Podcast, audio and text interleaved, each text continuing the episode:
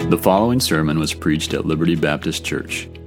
We exist to showcase the glory of God by being and making disciples of Jesus. To learn more about us, please visit our website at lbcliberty.org. Out of the depths, I call to you, Lord. Lord, listen to my voice. Let your ears be attentive to my cry for help. Lord, if you kept an account of iniquities, Lord, who could stand? But with you there is forgiveness, so that you may be revered. I wait for the Lord. I wait and put my hope in his word. I wait for the Lord more than watchmen for the morning, more than watchmen for the morning. Israel, put your hope in the Lord, for there is faithful love with the Lord, and with him is redemption in abundance and he will redeem Israel from all its iniquities. Let's pray.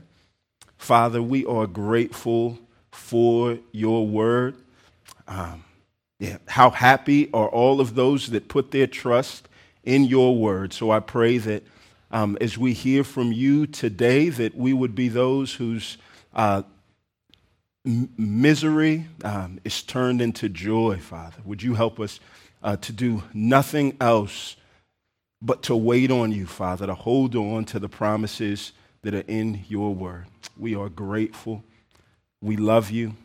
Speak to us. It's in Jesus' name we pray. Amen. I'll invite you to take a seat.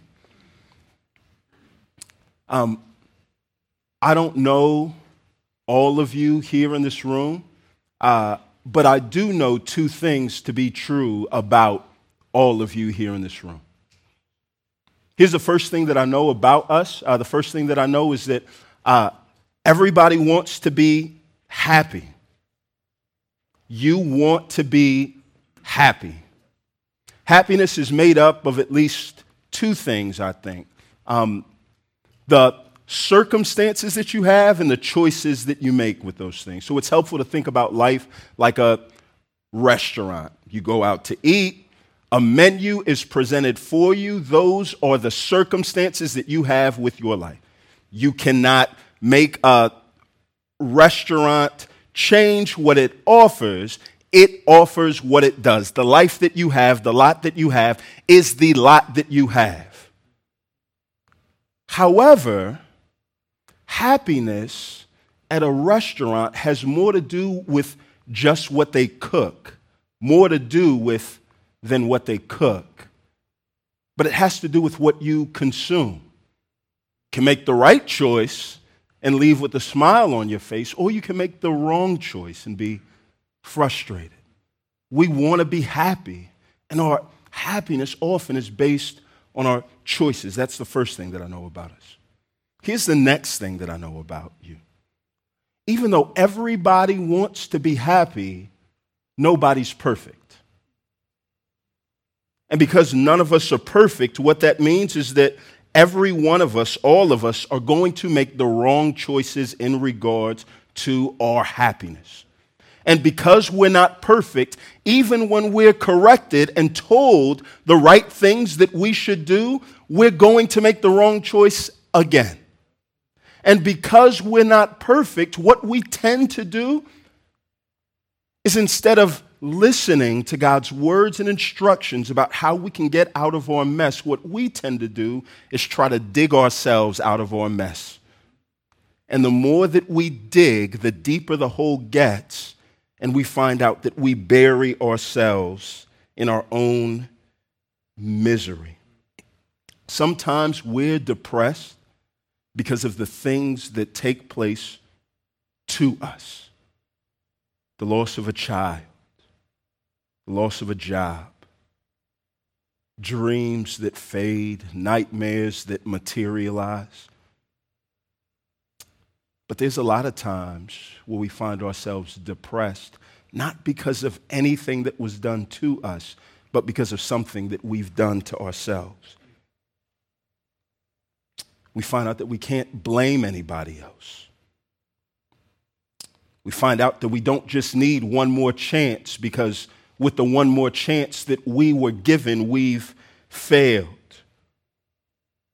our imperfections have sabotaged our pursuit of happiness, and we find that sin has just compounded itself. If that's you, I want you to know that Psalm 130 is good news for you. If you're here and you say, Well, that's not me, uh, let me add in one more word. Uh, that may not be you yet. But if you are imperfect, eventually you will find yourself here. Even if it's not you now, I guarantee that you know somebody that this is them right now. I had a prof in school that used to say, Education is a time bomb set to go off at a later date. So even if this is not you yet, these are good truths for you to hold on to if you feel like you're too far gone or you have self sabotaged yourself, I want you to know that your story is not finished. You don't have to suffer in silence. You don't have to pretend that you're okay.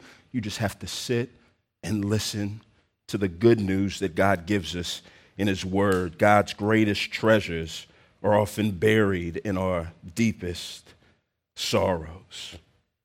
Psalm 130 is part of what's called the Psalms of Ascent, and what scholars have believed is that Jews on their way to the temple, Levites on their way to worship, or even the exiled Jews that were on their way back, that this was kind of their soundtrack. They put this in their iPod, and as they were getting ready to go from their low place up to the high place to reflect on God, this was the soundtrack to get them amped for what it is that they were preparing to do. And I think that this gives us at least um, four steps for us to get out of our misery. And for those of y'all that are going to take notes, just got four things. And the four things are this cry, fear. I heard a bunch of pens clicking, so that's good. Cry, fear, hold on, and shout. Cry, fear, hold on. Shout. We'll start with cry in verse 1 and verse 2. Out of the depths I call to you, Lord. Lord, listen to my voice. Let your ears be attentive to my cry for help. I love the way that this psalm starts because in these first two verses, what we see is a guy that owns the situation that he's in. Out of the depths I call to you, Lord. He is at rock bottom. It seems like he is aware that there is nothing that he can do. And the reason why I say he's aware that there's nothing that he can do is because he owns the situation that he's in. He is in the depths. He's not trying to pretend that he's not there, but he also owns the solution. And the only solution that he has is out of the depths, Lord, I'm going to cry and I'm going to cry and pray that you listen to my cry. This is not some guy that is driving a car, makes the wrong turn, gets caught in traffic, and thinks, I'm just going to put it in reverse and go a new route. This is somebody that's driven his car off of a cliff and can't move. Out of the depths, I call to you, Lord. I cry. This is this is how you know that you've really reached rock bottom. When one, there's nobody else for you to blame. And two, you're not just asking for one more chance, you're asking for a Savior. This is what the scripture means when it says that you and I are to come to God like children, right? Don't think of kids, you know, like your four year old who comes to you in the morning and says, Mom and Dad, I want breakfast. And you say, You know where the breakfast bars are, right? Go and get it yourself. Think of it like an infant who has no other tools in their belt, who can't just get up and make themselves a sandwich, but cries because they know that if mom and dad do not come and put this pacifier in my mouth, I will die. Out of the depths I cry. I really wanted to bring this point up just so that you all can see this. Look, God is used to hearing people cry for help. Psalm 130, this right here, this is God leaving his porch light on to let you know it's okay to come up. God doesn't treat us like we treat our friends. We all have those friends that they really don't call us unless they need something. And when we get that call for them, we know that they need something. And so we screen their calls. God is not out here screening calls. His porch light is on. He's inviting us to come up. Every prayer starts with first words. Maybe you're in here and you felt like, man, I haven't prayed to God in a long time, so I don't just want to come to Him when I need something. God is used to hearing cries for help. Every prayer starts off with first words. It doesn't matter how long it's been since your last words to God. Don't wait in getting these first ones off to Him quick. Be honest with where you are. You don't have to hide from Him, He knows and He sees all and be heard. Open your mouth and cry out to Him. Let the depths of your sorrow lead you to cry out to the Lord for help from the bottom of your heart. God is used to hearing from people that are in desperate circumstances. But with that being said, um, just because prayer can start here, uh, a strong prayer life often doesn't grow here. So just because God is used to hearing from people that are at their rock bottom, please do not waste your prosperity. If things are good right now, take advantage of that and pray with your spouse. Pray with your kids. Pray with your roommates. Pray with your friends. Life's fires aren't the only things that are meant to warm our hearts to God. Don't waste your prosperity he starts here inviting us to cry. But what we see is that this next step that we see in verse 3 and 4 um, is not a step up, it's a step down. Because we all know that a cry for help, a plea for help, um, is really only as good as your credit. Um, seven years ago, my wife and I were trying to buy our first home, and as we were trying to buy our first home, uh, what we found out uh, is that uh, before Wells Fargo loans you money, uh, they really get into your personal life, right? Because uh, they want to make sure that if they're going to come alongside and help you, that you're somebody that's trustworthy. That's why I say that this cry to help for God that may be the first step, but step two is not a step up, but it's a step down. Look here at verse 3 and 4 as we talk through fear. Verse 3 says this Lord, if you kept an account of iniquities, Lord, who could stand? But with you there is forgiveness, so that you may be revered. After this cry for help, he's hit with this fact that we all are hit with. I'm actually not deserving of the help that I desperately need. Right? It starts right here. He says, If you kept an account of iniquity, it's not a hypothetical, God does. You and I forget things. Our brains are set up so that we forget inconsequential things, things that we don't need, so that we can store important information. So, the Spanish that you took in school for four years, it's gone. Calculus, it's gone, right? Phone numbers, all of that stuff is gone so that we can take in more and more information. Some of the sins are the things that we've done in our past. There's some things that we can't forget, but there's some things that we have and they're just gone. Look, God is not like that. God is not trying to watch his caffeine intake to make sure that his brain stays sharp. God is not sitting on his throne on his off days, playing Sudoku to make sure that his mind stays sharp and he doesn't forget anything. God does not forget. He is a meticulous accountant and he has a ledger, a detailed one of every way that we've failed him. Who could stand? Nobody. This is, this is what makes it so hard for him because he's, he's saying, Lord, I don't need another chance. I need somebody to save me. And now what I've seen is that my biggest fear is not just that I would be in trouble, my biggest fear is that I wouldn't have somebody to save me from my biggest fear.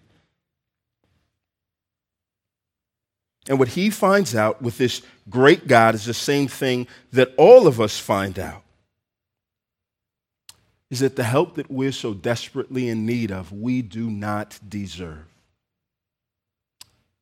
It would be like you spending a lifetime cheating on your taxes, finding out that your home was being foreclosed, and being told that the only place that you could go to get a loan is the IRS. I can go and ask for help, but the very person, the very people that I ask for help are those that I've stolen from and racked up this big debt. So as soon as they start to pry into the reason why I'm asking for their help, I shouldn't get help. I should get judgment. But here's what I love about verse 4 it doesn't stop there. There's this but, one of the most important words in your Bible, this contrast. But with you, right? There's justice with God. We know that God is a just judge, but God is not just a judge. But with you, look, there is forgiveness so that you may be revered.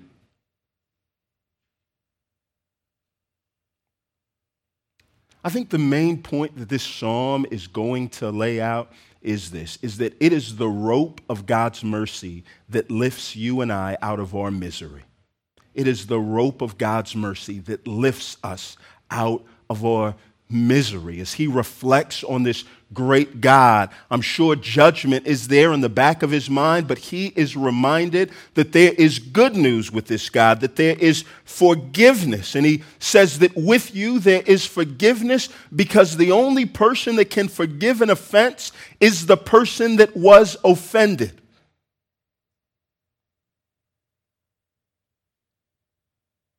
You can't do me wrong and ask my wife for forgiveness. She can say she forgives you all day, but forgiveness has to come from the person that was offended. And the Bible is clear, y'all, that all of our sins, all of our missteps, all of our outrages, all of our outbursts of anger, all of our stealing, all of our lustful thoughts, all of those are not primarily done to people. They are done against a holy and a perfect God. So when he sits here and he talks about that with God there is forgiveness, we live in a world where everybody wants to talk about God's love. And of course, God is a forgiving God. But have you ever sat back and asked yourself, what reason does God have to forgive me of my sin? And regardless of if you're a Christian or not, these subtle things tend to creep in. Maybe you think that your resolve is the reason that God should forgive you of your sin. I won't do it again.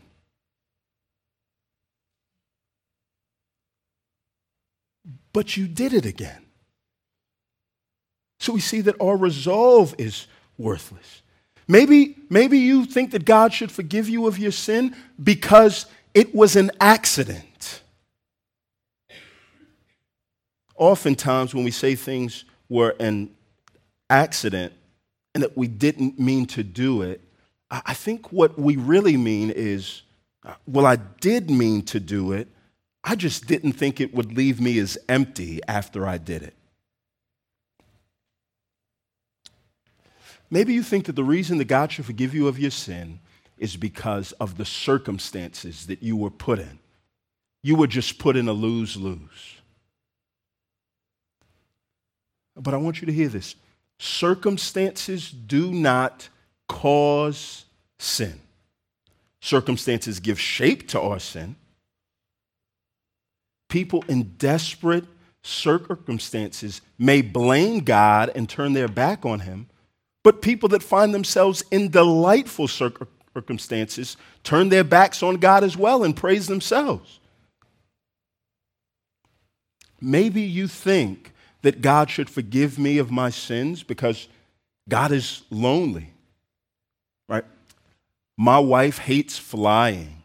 Um, so, one of the things that I learned very early on in our marriage uh, that I try not to use, but I still use against her, um, is I know that my margin for error and offense with my wife uh, is greater at times surrounding flights that we have to take.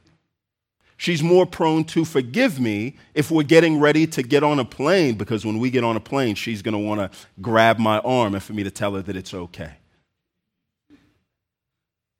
God's not like that.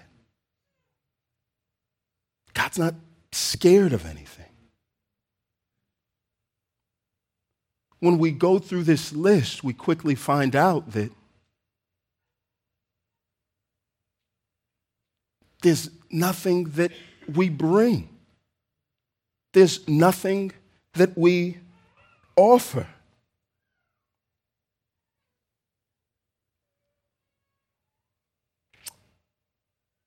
But the good news of the gospel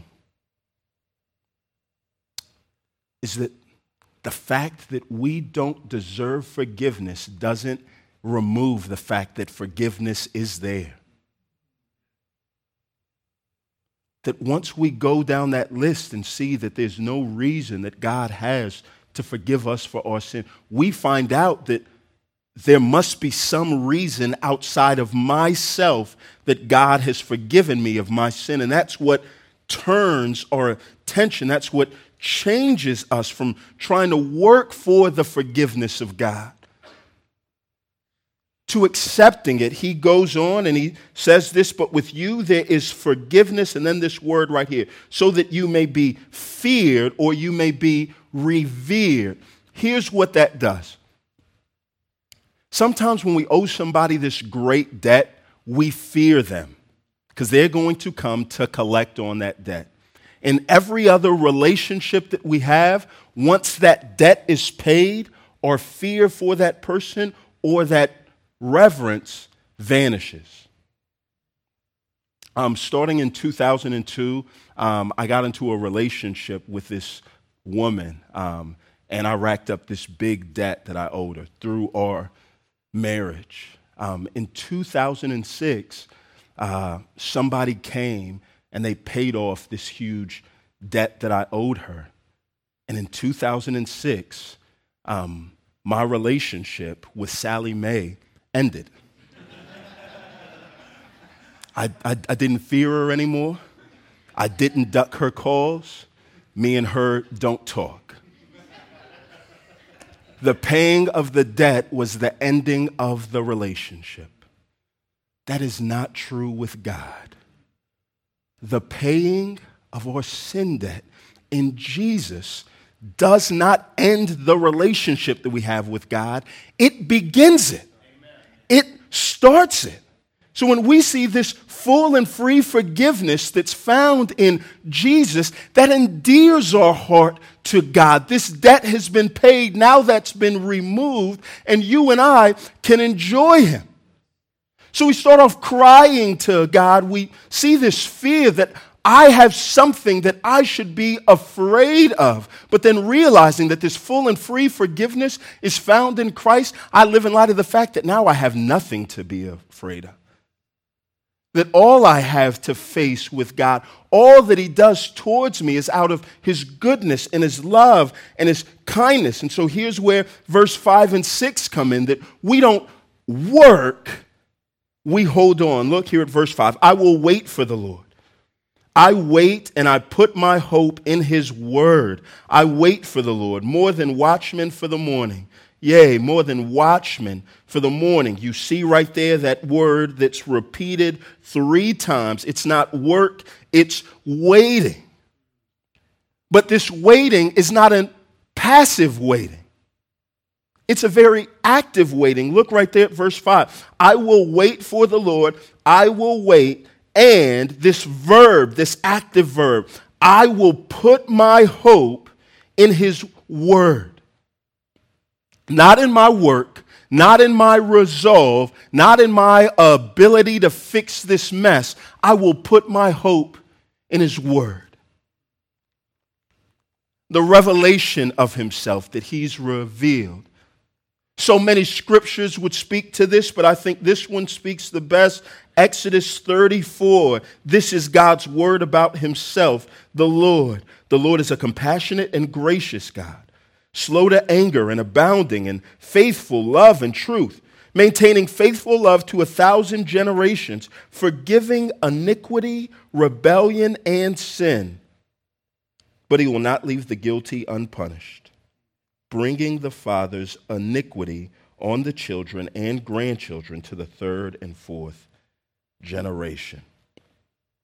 The word that we put our hope in is that forgiveness with God is not only possible, but it is actually available.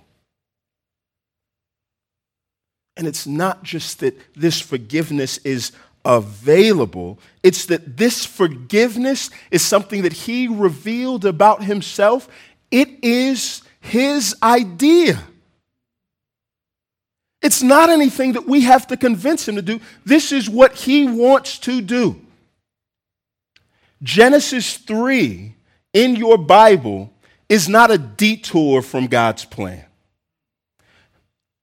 So many of us look at God's word as if Genesis 1 and 2, God wrote that out, turned it in, to a publisher and they send it back and they say, Hey, God, this is great, but we need a little more drama. Can you jazz this thing up a bit? Genesis 3 is not a revision to God's plan, it is a straight line to what God has been trying to do in revealing the type of person that He is or the type of God that He is. This is God against the backdrop of our faithlessness, showing just how faithful He is. This is God against the backdrop of our misery that we've caused ourselves, showing just how His mercy can pull us out. And so, what He says is, I'm not going to put my faith, my hope, in my ability to work or to get myself out of this. I'm just going to put my hope in God's word. The fact that what he has said about himself is actually true. And so look here at verse 6, how he expounds on how he's go, go, go, go, going to wait. I will wait for the Lord more than watchmen for the morning, more than watchmen for the morning. He repeats that twice. His waiting is not just active actively putting his hope in the Lord. But his waiting is, is eager.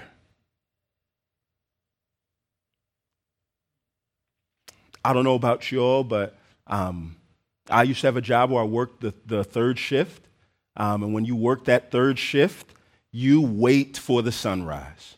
And everybody that works the sh- third shift, nobody works it and says, Man, I really hope that the sun's going to come out today. Everybody that works it knows the sun is going to come out. And as soon as morning time comes, all the work that I've put in, I can cease and rest and go to sleep. And what he's saying is, I'm going to wait for the faithfulness of God. I'm putting my hope in his word, and I'll wait for the Lord more than watchmen for the morning. More than the folks on the third shift. I know that it's going to come.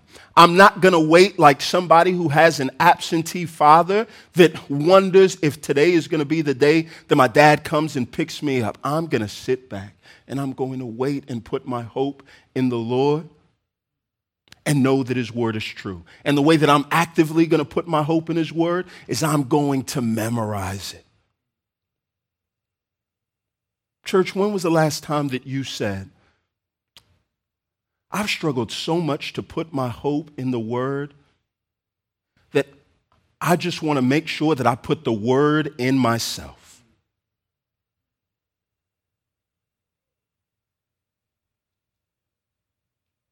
To where when you find yourself self sabotaging, when you find yourself making the wrong choices, you can be reminded from Romans 6 what should we say then? Should we sin so that grace may multiply? Absolutely not. How can we who died to sin still live in it? Or are you unaware that all of us who have been baptized into Christ Jesus have been baptized into his death? Listen, therefore, we were buried with him by baptism into death, in order that just as Christ was raised from the dead by the glory of the Father, so we too may walk in newness of life. Therefore, if we have been united with Christ in the likeness of his death, we will certainly also be in the likeness of his resurrection. And you remind yourself of what's true about God and what's true about you based on what God has done in Christ Jesus. And you hold on to God's mercy eagerly. This is the good news that I have for you today. This is God's idea, it is God's invitation. And I just want to remind you, church, God's people have always been awaiting people. This is, this is what we do. Adam and Eve had a promise that God was going to send a seed into the world that was going to undo what they did. And do you know what they had to do? They had to wait. Abraham had a promise from God that he would have a son, and do you know what he did? He waited. Joseph had a dream that God was going to put him in a place to lead, and do you know what he did? He waited for 13 years. Israel had a promise that this God loved them, and do you know what they did in slavery? They waited for a redeemer. And then after they waited and were set free, do you know what they did? They waited for another 40 years. And they were exiled and they waited for God to set them free. And then they came back and they waited for a deliverer to truly set them free. And then Jesus came and he lived and people waited for him to do what God said that he would do. And he did it and he died on the cross. And do you know what the disciples had to do? They had to wait for the third day for him to raise up from the grave with all power. And he did it. But then he left. And do you know what they had to do? Wait for 40 days for the Spirit to come on them. And then the Spirit came on them. And in this age, where the Spirit is empowering God's children, we are waiting for Jesus to come back. Christians are waiting people. As you're waiting, we hold on. We hold on to the hope that we find in God's word. We're reminded it's not wishful thinking, it is eager anticipation. And I think if we, if we cry, we cry out to God. And we fear. We're reminded of the huge debt that we owe, but the forgiveness that is provided. And we're hit with this hope and we hold on. The only thing that's left for you and I to do is to shout. Verse 7 says this Israel, put your hope in the Lord, for there is faithful love with the Lord, and with him is redemption in abundance.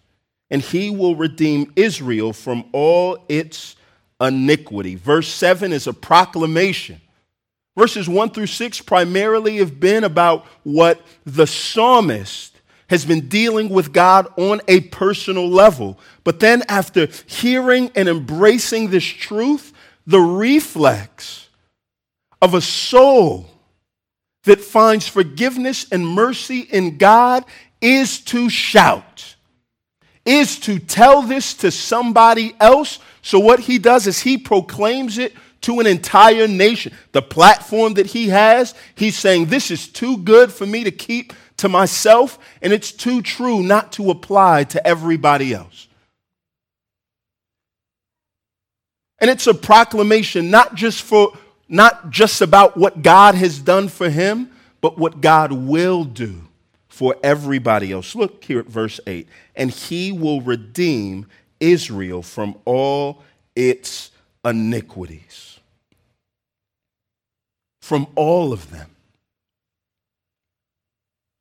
God is not going to get to the table at the end of the day. He's not going to get the bill, tap around for his wallet, and realize that he doesn't have the money to pay. When I was in high school, um, I, I, I, I, went to prom uh, with this girl, and uh, outside of Houston, we went to Pappas restaurant. So as we're sitting there, we're getting ready to go to prom, I tell her, get whatever you want right? I had a part-time job at Chuck E. Cheese at the time. I saved up, saved up my little money, and I told her, get whatever you want. Um, and so she chooses the salmon. I'll never forget it because she didn't finish it, right?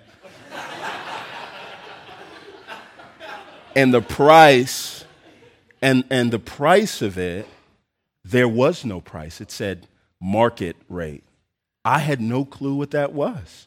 Um, so then we eat, well, I eat my meal, she half eats hers, um, and they send this bill at the end. And I look at how big this bill is, and I realize um, I actually don't have the money to pay for the bill. But I can't let her know that. We're getting ready to go to prom, so I just give them my card, they swipe it, and the overdraft fees come out later. Uh, but what I found was I made a promise to her that I couldn't deliver on.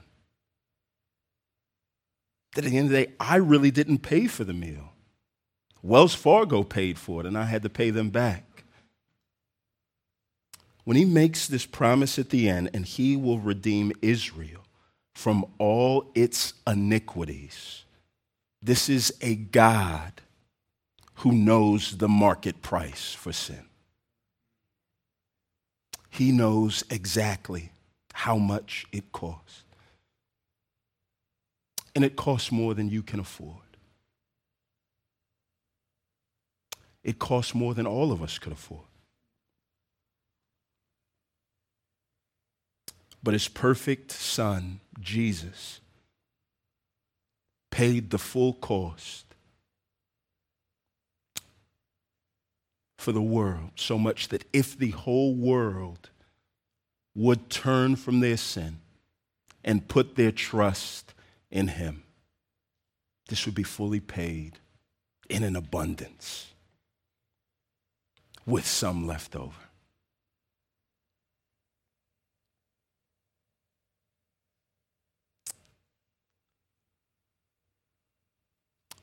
We may have wrecked things in our lives. Our misery may feel like um, it's an ocean that we are drowning in. And I want you to know, in your own power, in your own strength, you cannot swim to the top. But God's mercy in the person of Jesus is the rope that lifts you and I out of our misery. We cry, be honest, and cry. We fear, but we hold on and we shout. I've got a few things that I want to leave us here with, and that's this one. Um, don't be afraid. Don't think that there's anything that you have to do or perform or change or fix up in order for God to hear your cry for help. We're children, we are His infants. He does not expect us to make a sandwich for ourselves, He expects us to cry. So I would say, cry. Don't be afraid. There's nothing but good news for all those who cry out for help. Don't be afraid to ask for something that it was God's idea to give you in the first place. And don't be afraid to ask for it consistently. Two, give it away. The best way to be reminded of the truth of the free and full forgiveness that we have in Christ is to extend that to others. Here's what I mean by give it away. When you find yourself deeply offended by something that somebody has done, I want you to remember this. An apology is not a prerequisite for an offer of forgiveness. One of the best things that you and I can do is to treat an apology or is to treat forgiveness like the chips and salsa that come at the beginning of a restaurant.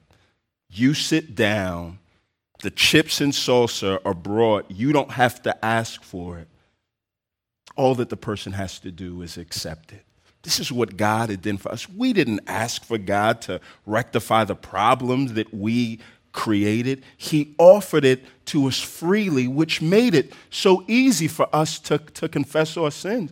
When you find yourself in contention with somebody else, sometimes the very offer of forgiveness as the first step is the best way for them to embrace it. Reconciliation is so much easier if you make up your mind to offer forgiveness before they make up their mind to ask for your forgiveness.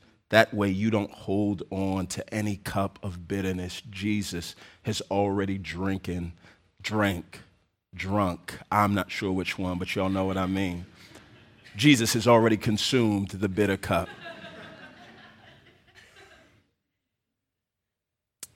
Lastly, I just want us to be reminded